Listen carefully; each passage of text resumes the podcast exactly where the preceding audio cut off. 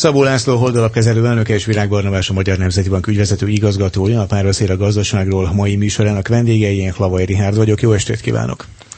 Jó, Jó estét kívánok! Köszönöm szépen, hogy elfogadták a meghívásunkat, hallgatóink ezt a beszélgetést felvételről hallják. E, nagyjából 8 hete kezdtük ezt a beszélgetést a magyar gazdaság e, kilátásairól, beszéltünk az európai gazdaság kilátásairól is. Sokszor szóba került a gazdaságpolitika és a válságkezelés, a mai műsorunk ez lesz a központi kérdése, de egy picit talán lépjünk hátrébb. Ugye a válságkezelést nagyon sokat hallottuk az elmúlt e, években, 2008-ban éppen 10 évvel ezelőtt tört ránk az a gazdasági válság, ami nagyon sok mindent megváltoztatott. Mi történt egész pontosan 2008-ban? Egy picit tekintsünk vissza. Virág Barnabás Nemzeti Bank.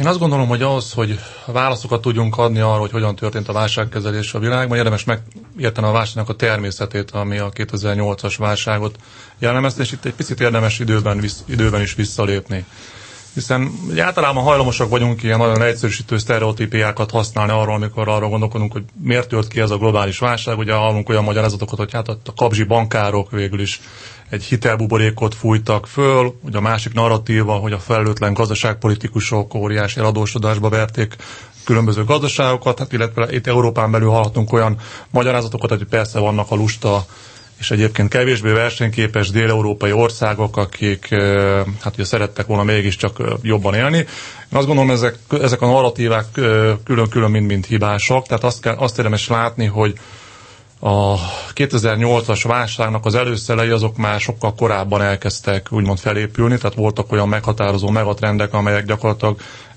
elvezettek ez a válsághoz. Talán a történet érdemes mondjuk a 70-es évek közepétől, a 80-as évektől kezdeni, hiszen az volt a világban egy olyan fordulópont, ugye addig alapvetően az államnak egy aktív szerepvállalásával történt a gazdaságoknak a növekedése, akár Európában, akár Ázsiában figyeltük a folyamatokat. Ugye a 70-es években ugye volt két olajválság is, amely egy alacsony növekedési időszakot jelentett a, a világban, és ugye erre válaszként ugye jött, elindult az a periódus, amit hát ugye az inga kilengett a másik irányba, alapvetően hát ugye a szabad piacnak a, az ervei kezdtek egyre inkább erősebben érvényesülni, úgy általában a közgazdasági gondolkodásban is, tehát alapvetően az volt a meghatározó gondolat, hogy alapvetően mindent érdemes, amit csak lehet a piacra bízni, és az állam szerepét azt minél kisebbre e, csökkenteni, és alapvetően mint szabályozó funkció ö, ö, működtetni, és időközben ugye kialakultak olyan megatrendek ugye ebben az időszakban, mint például a bérhányadnak a csökkenése, tehát alapvetően ugye a munkavállalók egyre kevésbé tudtak részesedni a jövedelemből, egyre kisebb volt az a szelet, amit gyakorlatilag fogyasztásra lehetett föl ö, használni. Ugye önmagában ez a folyamat még nem lenne probléma, hogyha közben ugye az államháztartás ugye a tőke oldalon megképzett jövedelmekre tudott volna támaszkodni, csak ugye annak a tőke oldalon jövedelmeknek egy nagyon nagy része az viszont kikerült teljesen a, a, a költségvetésnek a kontrollja alól. Tehát alapvetően kialakult egy helyzet, hogy a munkavállalók egyre kevésbé részesedtek a megtermelt jövedelmekből, de ugyanakkor értelemszerűen ugye ahhoz, hogy gazdaságok növekedni tudjanak, ahhoz fogyasztásra van szükség. Ugye, hogyha nincsen jövedelem, akkor miből lehet ezt a fogyasztást pótolni? Alapvetően hitelezésből, és gyakorlatilag ugye ez indult el, hát ugye elsősorban Amerikában, ugye egyre több olyan hiteles vett föl hitelt, aki egy, egyébként a hitel visszafizetési képessége az hát egyre, egyre rosszabb volt. És ugye közben a globalizációs gőzerővel dübörgött, tehát értelemszerűen egyre inkább összekapcsolódtak a, a, a tőkepiacok és az árupiacok, tehát a nap végén mondjuk német és kínai megtakarításokból finanszírozta mondjuk az amerikai bankrendszer ezeket a, ezeket a, ezeket a hiteleket. Tehát kialak, kialakult alapvetően egy olyan, egy olyan állapot a világban, ami, ami csak időkérdése volt, hogy mikor vezet el egy, egy mély válsághoz. Ugye ez 2007-2008-ban robbant föl. Tudjuk, hogy miért pont ott egyébként, hogyha egyszer ez látható volt és várható volt? Van ennek valami oka? Hát ugye ez egy, jó, ez, ez, ez, ez egy jó kérdés, tehát ugye a válságok kirobbanásával foglalkozó szakirodalom általában nagyon nehéz detektálni azt, hogy miért pont egy adott helyen, miért pont egy adott időpontban robban ki a válság, de talán külön érdekessége a történetnek az, hogy ugye volt egy olyan gondolkodás a közgazdaságtanban mondjuk a válságot megelőző évtizedekben, hogy alapvetően a fejlett világban a válságok problémája, a mély válságok problémája az megoldásra került fejlődő gazdaságban lehetnek még válságok, mint ahogy azt láttuk a 90-es években, de a fejlett világban alapvetően már nem robbannak ki mély válságok. Most ugye ehhez képest az egész válság ugye a világ legfejlettebb gazdaságával, rendelkező világ legfejlettebb pénzügyi piacával, pénzügyi közvetítő rendszerével rendelkező gazdaságából indult el, tehát önmagában ez mutatja azt a paradox helyzetet, amiben a világ volt ugye 2008-2009-ben. És utána alapvetően az, hogy azt követően milyen, milyen gazdasági növekedés és reálgazdasági következményei voltak ennek az egész történetnek, azt már nagyban meghatározta az is, hogy ugye milyen válságkezelési, milyen válságmenedzselési lépéseket tettek az egyes gazdaságok és az egyes gazdaságpolitikusok. Mindjárt folytatjuk ezzel, hogy milyen lépéseket tettünk, de Szabó László holdalapkezelő elnöke szerint ugyanezt történt? Tehát ugyanígy látják? Szerintem a 2008-as válság az amplitúdóját, következményeit tekintve nyilván az elmúlt évtizedek legsúlyosabb válsága volt, de természetét illetően nagyon-nagyon-nagyon belesimult az összes többi ilyen jellegű válságba. válságba. Ja, mi történt? Sokszor beszéltünk ebben a műsorban arról, hogy a, a gazdaság ciklikus. E, amióta világ, világ, ugye legutóbb Bibliát és Józsefet, a hétszük és hétbesztendőt idéztük, tehát ciklikus a, a gazdaság. A gazdaság a magánszektorban működnek ezek az állati ösztönök, ami amikor jól megy, akkor, akkor, akkor, akkor, akkor a gyarapodás és egy kicsit a bohóság, amikor nagy baj van, akkor pedig a félelem által vannak dominálva. A gazdaságpolitikának, és erről is beszéltünk éppen a Barnabással két műsorral ezelőtt, nagyon egyszerű feladata van, ezt a, ezeket az állati ösztönöket, ezeket csillapítani. Tehát amikor nagyon-nagyon-nagyon nagy a jó kedvés, nagy a mulatozás, akkor, hogy ne verjék szét a mulatozók a berendezést, akkor egy kicsit lejjebb kell halkítani a zenét, és kicsit csökkenteni kell a alkoholadagokat, amikor mindenki az öngyilkosságon gondolkodik, akkor egy kicsit be kell rakni valami latin zenét, hogy mégis kicsit javuljon a hangulat. A gazdaságpolitika, és ezt nyugodtan kijelenthetjük, 2000-es évek második felében az alapvető e, gazdaságszabályozási feladatát nem látta el. Tehát e, nem halkította le a zenét, e, nem csökkentette az adagokat, sőt, még hozott még egy nagy big bandet, meg cigánzenekart, hogy még nagyobb legyen a buli. Általában ettől törnek ki a nagy válságok, tehát hogy a csillapító erők azok nem fognak, tehát nem, nem lépnek életbe, tehát ha most nagyon-nagyon röviden össze akarom foglalni a válságot, akkor ez ugyanolyan volt, mint a többi. Hogy egyetlen egy példát mondjak, a magánszektor csinálta, amit szokott, a nagy buliba a fékeveszett jókedvel még tovább e, akarta növelni a téteket, e, és például éppen Amerikában e, egy nagyon-nagyon erős politikai üzenet, ez az American Dream, tehát ez, a, hogy otthont az amerikai polgároknak című, ugye ez Clintonnak volt egy nagyon-nagyon-nagyon-nagyon fontos célja, és ennek a következő tíz évben mindent alárendeltek. Tehát folyamatosan csökkentették az ingatlanhiteleknek a, a, a, a, a szabályozásának a feszességét. Nagyon-nagyon erős politikai nyomás volt, hogy a rossz hiteladósoknak, akik nagyon sokszor mondjuk a feketék, vagy a bevándorló spanyol alkúak közül kerültek ki, ők nekik is adjanak hitelt, tehát hogy nem volt jó fejség őket visszautasítani. Világos volt a jelenség, hogy évről évre a adós, tehát a hitelt felvevőknek a minősítés Amerikában minden hitel minősítőst egy scoring rendszerben rendszernek folyamatosan csökkent, és ezt nem problémának érezte az amerikai politika, hanem dicsőségnek. Tehát évről évre ment a dicsimbusz, hogy hú, ezeknek is adtunk hitelt, ezeknek is adtunk hitelt, aminek politikai szempontból természetesen volt, és társadalmi szempontból is, ha legalábbis ha sikerült volna, lett volna egy nagyon pozitív hozadéka, de ez a bankrendszert aztán később beroppantotta, mert kiderült, hogy ezeknek az adósoknak nem szabadott volna hitelt adni. De ami a lényeg, nem akarok ebbe a részletbe elveszni, az a lényeg, hogy a gazdaságpolitika nem látta el az alapvető funkcióját, nem tompította a ciklusokat, és ennek nagyon nagy lett a következménye. Mennyire tanult a fejlett világ, vagy a nyugati világ, ugye a világban és azt mondta, hogy érdekes módon pont ott tört ki ez a válság, ahol a, elméletileg a közgazdászok nem számítottak rá. Mennyire tanult ebből a válságból? Például abból, amit Szabó László mondott, hogy nem látta el a feladatát. A válságkezelés 2009-ben, 10-ben jó úton indult el? Amerikában, Európában? Virágbarnavás.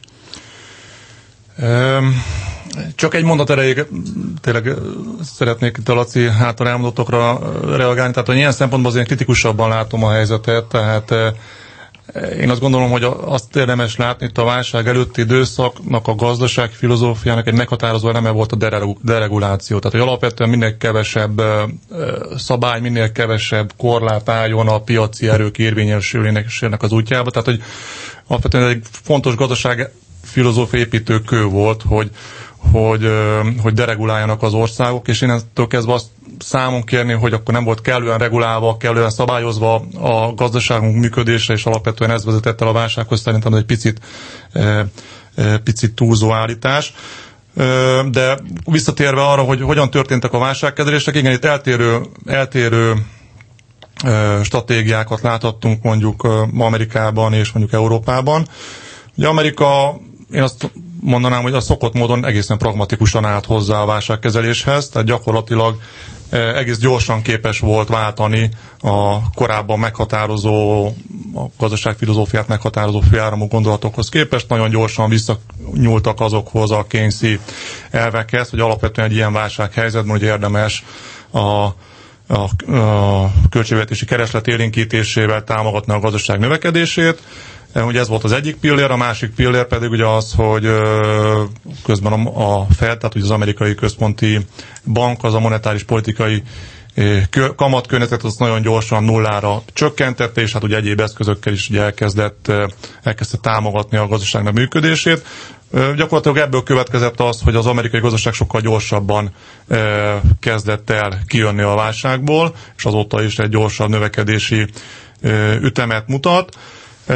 Amellett pedig azért azt is érdemes hozzátenni, hogy értelmszerűen azért a, a, a rendszernek a rugalmasság akár a munkaerőpiacon, akár a pénzügyi közvetítő rendszerben sokkal magasabb volt a, az amerikai gazdaságban, az a induló helyzetben is, ami ugye segített a, a, a gazdaságnak a megtisztulását.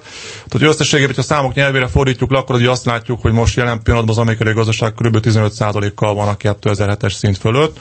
Ugye Európában ez az érték, az eurozón esetében mondjuk most ér el a 6%-os érték, tehát kb. 10%-os növekedési különbözetet tudott Amerika ezzel a stratégiával fölmutatni. Bocsáss meg, ez a válságkezelés eredményességének tudható, vagy tehát Európa ennyivel rosszabbul csinálta? A válságkezelésben használt eszközöknek tudható be, azt gondolom mindenféleképpen. Persze azért azt is hozzá kell tenni, hogy Amerika esetében is azért most az utóbbi időszakban azért egyre több kérdés merül föl, hiszen azt látjuk, hogy az államadóság ráta, ugye ezen stratégia mentén mondjuk 67-67 százalék körül volt 2007-2008-ban, ugye most jelen pillanatban 105-106 százalék, tehát ilyen szempontból azért ott egy nagyon jelentős államadóság növekedés következett be, amit persze hát ugye Amerika sokkal könnyebben tud menedzselni, hiszen hogy a dollár az egyenlőre az egyetlen meghatározó világvaluta, tehát általában szeretnek ugye amerikai állampapírokat tartani a, a befektetők, úgyhogy ilyen szempontból ez a folyamat egyenlőre még menedzselhető, ugyanakkor középtávon azért itt is fognak kérdések fölmerülni. Most, hogyha áttérünk az európai válságkezelésre, akkor ugye azt látjuk, hogy maga a válság kitörésének pillanatában egészen hasonló eszközöket használt egyébként Európa is, tehát ott is alapvetően engedtek egy picit nagyobb költségvetési hiányt, ezen, ezen keresztül ugye tompítva azt a kereslet visszaesést, amit egyébként a válság okozott. Közben az eurozóna is picit lassabban, de folyamatosan az LKB is picit lassabban, de folyamatosan csökkentette a, a kamatrátát. Ott ugye, ami különbséget jelentett, az ugye egyrészt az, hogy generálisan, amikor elindult a, a kilábalás 2010-11-ben a, az eurozónában, tehát megjelentek először a pozitív növekedési ráták, akkor azt gondolták, hogy oké, okay, akkor itt az ideje visszavonni ezeket a fiskális stimulusokat, akkor kezdjen el mindenki rálépni a fékre. Ugye látszott, hogy ez egy korai, korai döntés volt, akkor 2012-ben egy, recesszió, egy újabb recesszió következett be az eurozónába, és ugye ez hozzájárult még ugye a dél-európai országnak a, a, a, a mini válsága, ami meg én azt gondolom, hogy egy teljes félreértelmezése annak a, annak a válságkörnyezetnek, ami mondjuk ezekben az államokban történt.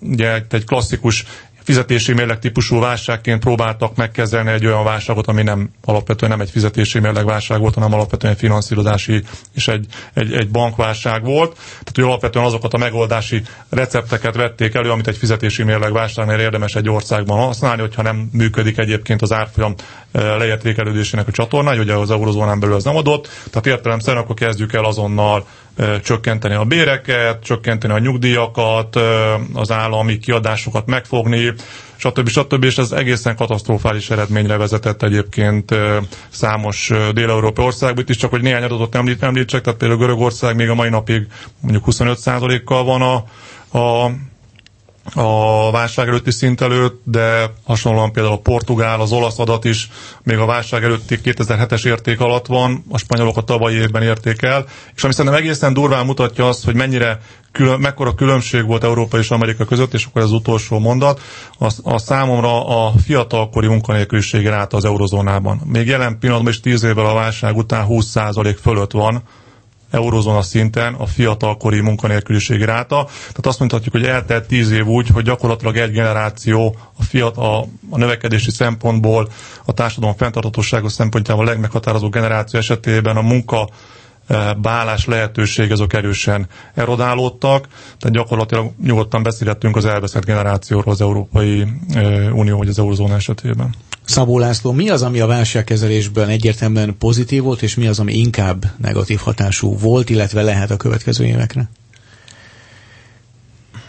Nemzetközi szinten még Barnamás témáját érintve és a kérdésre is válaszolva, tehát ez egészen elképesztő, hogy tehát, hogy Amerika mennyire bátran, és mivel MNB-vel beszélgetünk, így merem használni ezt a kifejezést, unortodox módon állt a válságkezeléshez. Én, én nagyon emlékszem arra, hogy amikor, tehát Amerika 2009-ben fogta, és gyakorlatilag feltőkisítette az állam a bankszektort.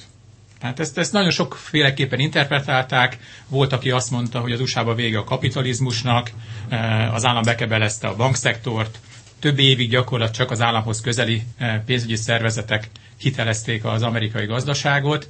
Tehát egészen elképesztő, tehát hogy én is csak így kapottam a, a fejemet. Mondjuk az amerikaiak nagyon okosak voltak, tehát nem egy európai megoldást választottak ebből a szempontból se, nem szavazó részvényekkel tőkésítették fel a bankokat. Tehát ez, ez mondjuk gondolj be Magyarországon, hogy az állam adna egy csomó pénzt de tényleg, tehát, hogy fő tulajdonos lenne szinte a bankokban, és nem szavazó részvényeket vásárolna. Kormányválságot okozna szerintem nálunk ez a, ez a helyzet. Az amerikaiak megmerték ezt csinálni, hittek a magánszektor erejébe, de nagyon-nagyon keményen érdekelté tették őket abba, hogy az államot amint tudják, vásárolják ki a, a, a magánrészvényesek, például a menedzserek addig nem kaphattak jutalmakat, stb. stb. stb.